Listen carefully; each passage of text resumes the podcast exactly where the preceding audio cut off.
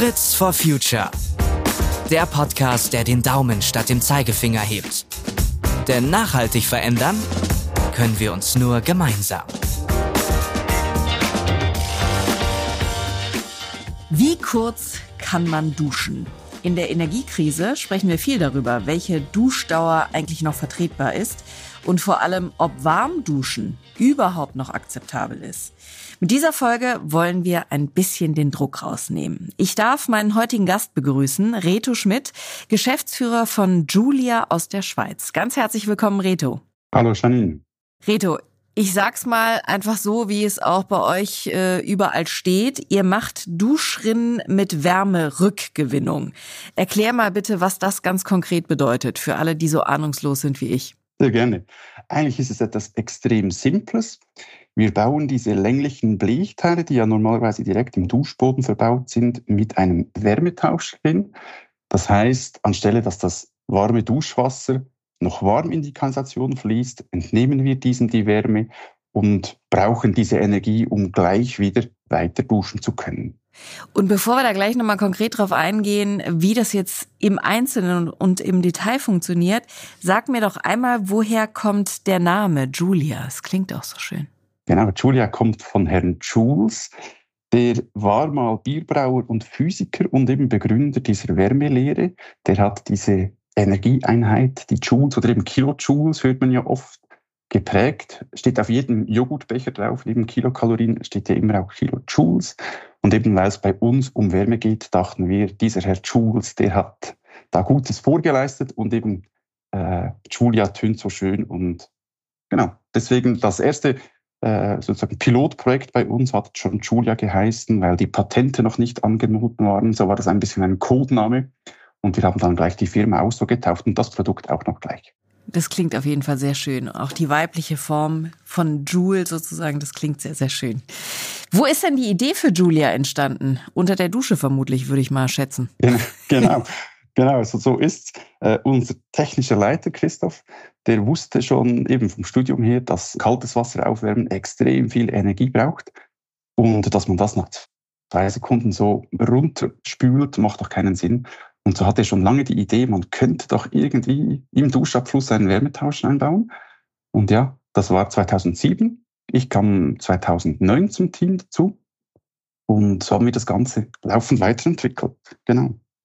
Jetzt nochmal zur Funktionsweise. Also ich glaube, wir müssen erstmal äh, erklären, du hast vorhin von dieser Rinne gesprochen. Ne? Manche Menschen haben aber ja gar keine Rinne, sondern so, ein, so einen normalen Abfluss, will ich jetzt mal sagen. Also das braucht man mal als erstes. Oder geht es auch mit einem normalen Abfluss? Nee, man braucht diese Rinne von euch, ne? Ja, genau. Also weil eben in dieser Rinne drin steckt so ein länglicher Wärmetauscher. Da passiert dann der ganze Wärmeaustausch. Aber eben von der Funktionsweise her ist es eigentlich extrem simpel. Also eben, wenn man duscht, mischt man sich ja das ganze äh, Duschwasser aus heißem und kaltem Wasser. Das kommt so aus der Wand. Und dann duscht man mit circa 38, 40 Grad. Das tropft über einen. Und dann am Schluss, wenn es eben sozusagen in den Abfluss geht, ist es immer noch warm und eigentlich zu warm, um das Ganze so nach draußen zu lassen. Und eben, wenn man duscht, braucht man die ganze Zeit kaltes Wasser. Jetzt haben wir uns gedacht, Warum führen wir das 10 Grad kalte Wasser nicht ganz nahe an das noch warme Duschwasser ran, sodass das kalte Wasser eben sich an diesem noch warmen Duschwasser erwärmen kann. Von 10 Grad wird es dann bis zu 25 Grad warm und deswegen brauchen wir am Duschenmischer dann viel weniger Heißwasser. Das ist schon der ganze Trick. Der ganze Trick, also es klingt so simpel, aber es ist natürlich, ähm, ist ja zumindest niemand vorher drauf gekommen. Also insofern ist das ja schon mal eine sehr, sehr gute Entwicklung und eine super Idee, die ihr da gemacht habt. Die meisten von uns haben ja überhaupt keine Ahnung, wie viel Energie beim Duschen eigentlich so drauf geht. Kannst du uns das mal einordnen? Sehr gerne. Was viele nicht wissen, ist, dass heute fürs warme Wasser bereits gleich viel Energie verwendet wird wie für die gesamte Raumheizung. Das ist wirklich enorm. So über die Jahre mit jedem neuen Energielabel oder Gebäudestandard muss ja mehr gedämmt werden. Die Fenster müssen immer irgendwie besser isoliert sein, Dreifachverglasung etc. Aber die Energie fürs warme Wasser, die bleibt konstant. Und deswegen wird sie immer wichtiger im Vergleich zum Heizen. Und eben als kleine andere äh, Berechnung, wir haben mal ausgerechnet, wie viel Lageenergie man generieren müsste, um sich sozusagen die Energie selber zu produzieren für einmal acht Minuten Duschen. Wir haben das ausgerechnet eben mit einer 12 Liter Duschbrause. Wir sprechen von also total 100 Liter warmem Wasser.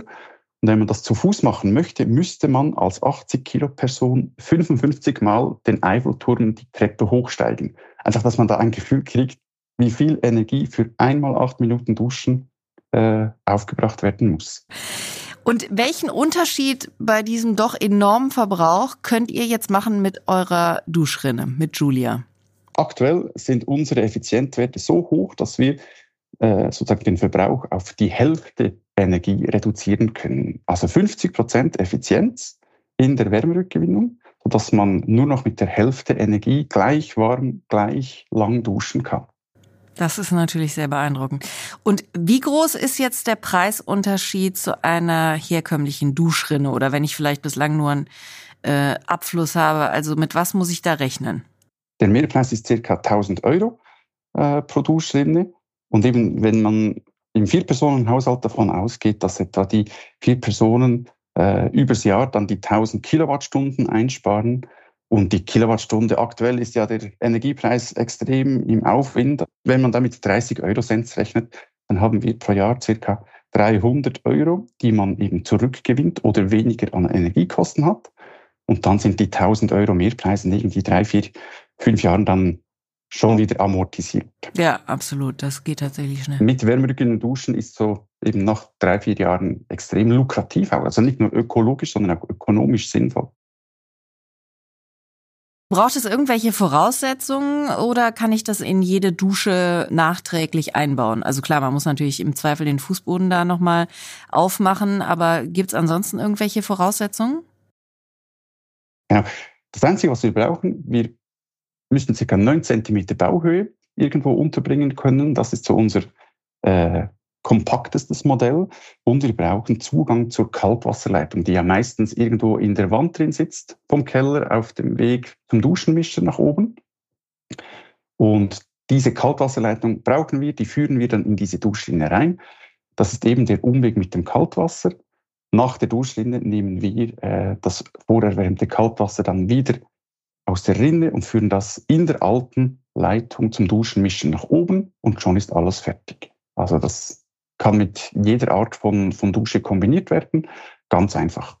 Aber bei den Einsparmöglichkeiten, die du jetzt vorhin auch nochmal sehr konkret dargestellt hast, seid ihr vor allen Dingen ähm, für ja Orte total interessant, wo halt ganz, ganz viele Duschen sind, ne? Also Hotels, Fitnessstudios, also mal weg vom privaten Bereich. Wer sind eure HauptabnehmerInnen? Aktuell sind es noch viele Private die vom Produkt hören und denken, wow, da kann ich ja direkt für mich selber sparen. Es sind auch Wohnbauträger, die eben das für ganze Überbauungen äh, machen. Natürlich auch Hotels. Wir haben da schon mehrere Hotels ausgerüstet, weil eben die Hoteliers können ihren Gästen nicht verbieten, lange warm zu duschen. Äh, deswegen haben die sich spontan dafür entschieden, als sie sahen, wie viel oder wie hoch die Energieersparnis ist. Ja, und eben auch Fitnessstudios. Wir sind aktuell auch dran mit äh, Reihenduschherstellern, sozusagen die Produkte zu kombinieren, dass wir die Wärmerückgewinnung liefern und sie die große Reindusche, die dann drei, vier Duschplätze umfasst. Und so können wir dann zusammen auch eben in Großraumduschen die Wärme zurückgewinnen. Ist euer Produkt auch, ich sage jetzt mal, im äh, Sanitärfachhandel, ist das schon ausreichend bekannt, dass es sowohl eingebaut werden kann, ohne ähm, dass da jetzt irgendwelche Schwierigkeiten auftauchen, als auch, dass ähm, vielleicht eine Sanitärfirma die Menschen auch entsprechend berät? Aktuell in der Schweiz äh, und Holland sind wir schon gut bekannt, Deutschland noch nicht. Äh, wir sind aktuell dran, Partnerschaften zu knüpfen, eben auch mit anderen Sanitärherstellern, die uns dann integrieren. Und die sind dann natürlich viel bekannter beim Großhandel oder bei, bei ihren Vertriebsstrukturen.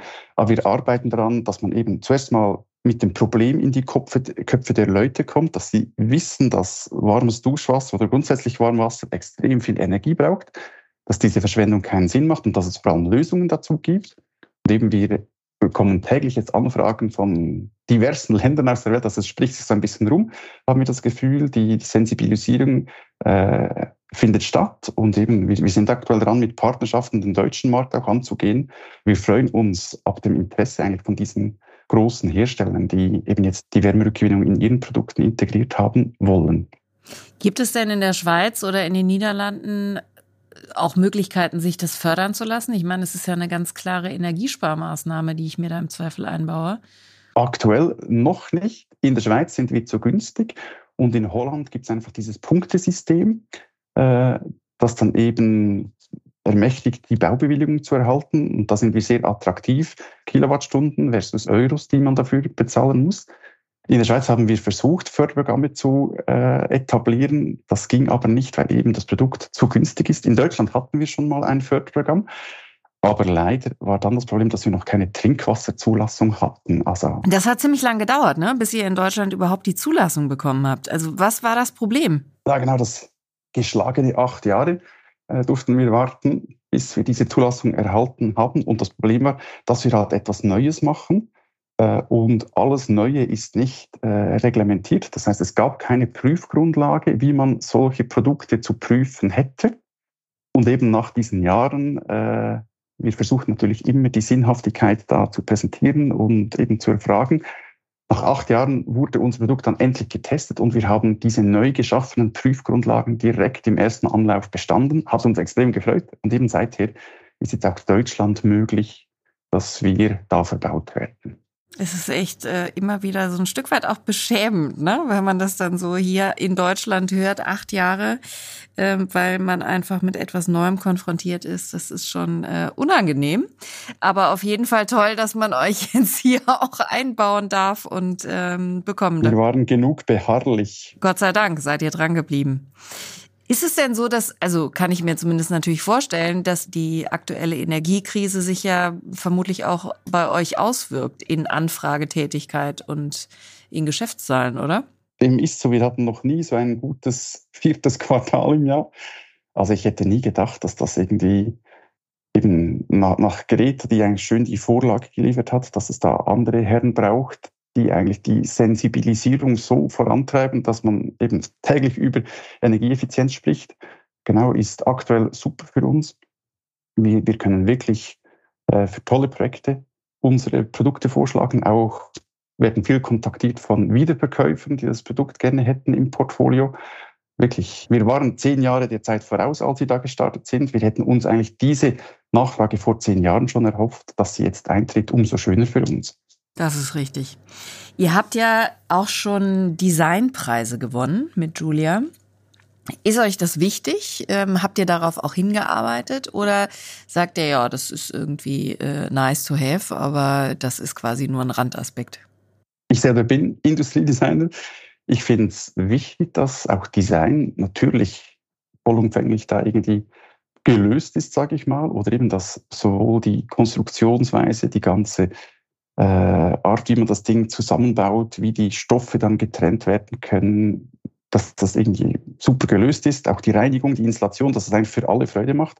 Für mich ist Design nicht nur, wenn es glänzend ist am Schluss irgendwo oder runde Ecken hat.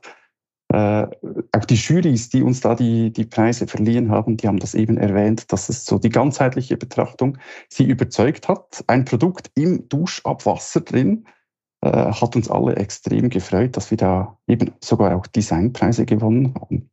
Das ist insofern ja auch spannend, weil wir ja viel darüber diskutieren aktuell, dass das Design ja schon nachhaltig sein muss, ne? beziehungsweise man beim Design schon darüber nachdenken muss, können wir das äh, wiederverwerten, können wir das äh, ausbauen und woanders wieder einbauen etc.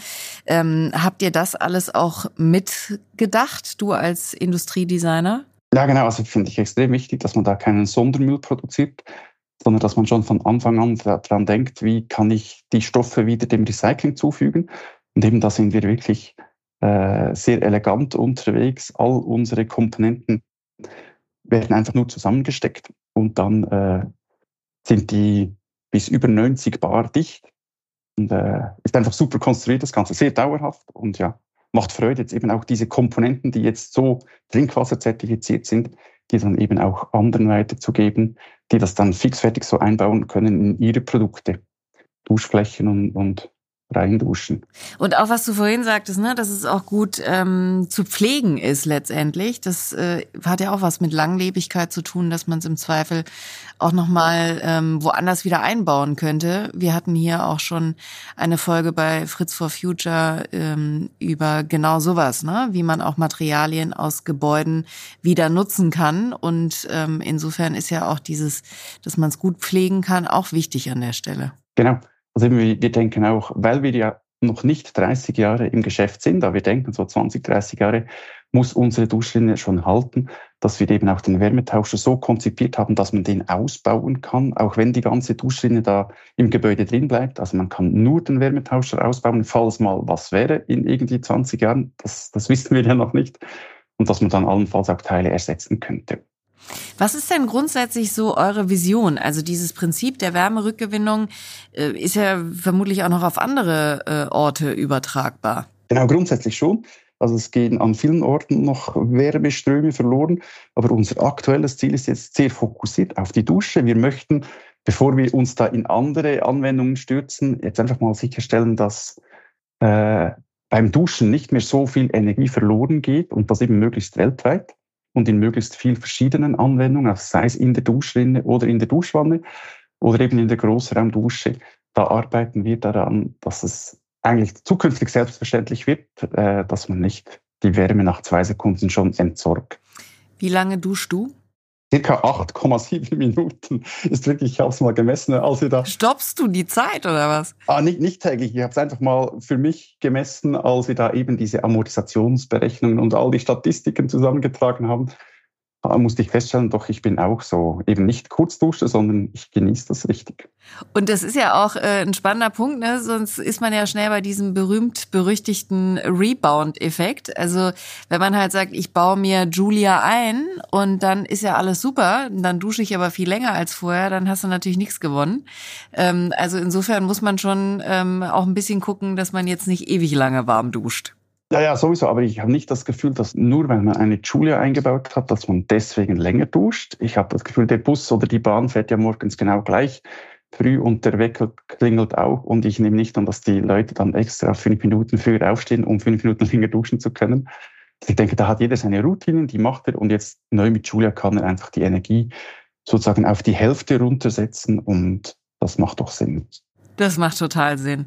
Also das ist äh, super spannend. Wir verlinken natürlich auch eure Website in den Show Notes, damit alle sich auch nochmal informieren können, die das jetzt gehört haben und äh, das spannend finden und vielleicht auch ähm, gerne etwas entspannter im Kopf duschen würden. Vielen herzlichen Dank, Reto, für das spannende Gespräch. Vielen Dank, Janine. Viel Erfolg wünschen wir natürlich weiterhin. Und wenn euch diese Folge auch gefallen hat, dann lasst es uns gerne durch die Bewertungen wissen. Und wir freuen uns natürlich immer, wenn ihr unseren Podcast weiter verbreitet. Alle weiteren Folgen von Fritz for Future gibt es auf henkel.de slash podcast und auf allen gängigen Podcast-Plattformen. Viele Grüße gehen raus an euch und passt auf euch auf und viel Spaß unter der Dusche.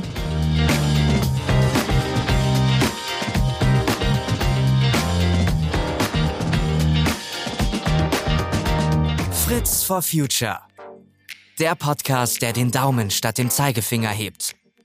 Denn nachhaltig verändern können wir uns nur gemeinsam.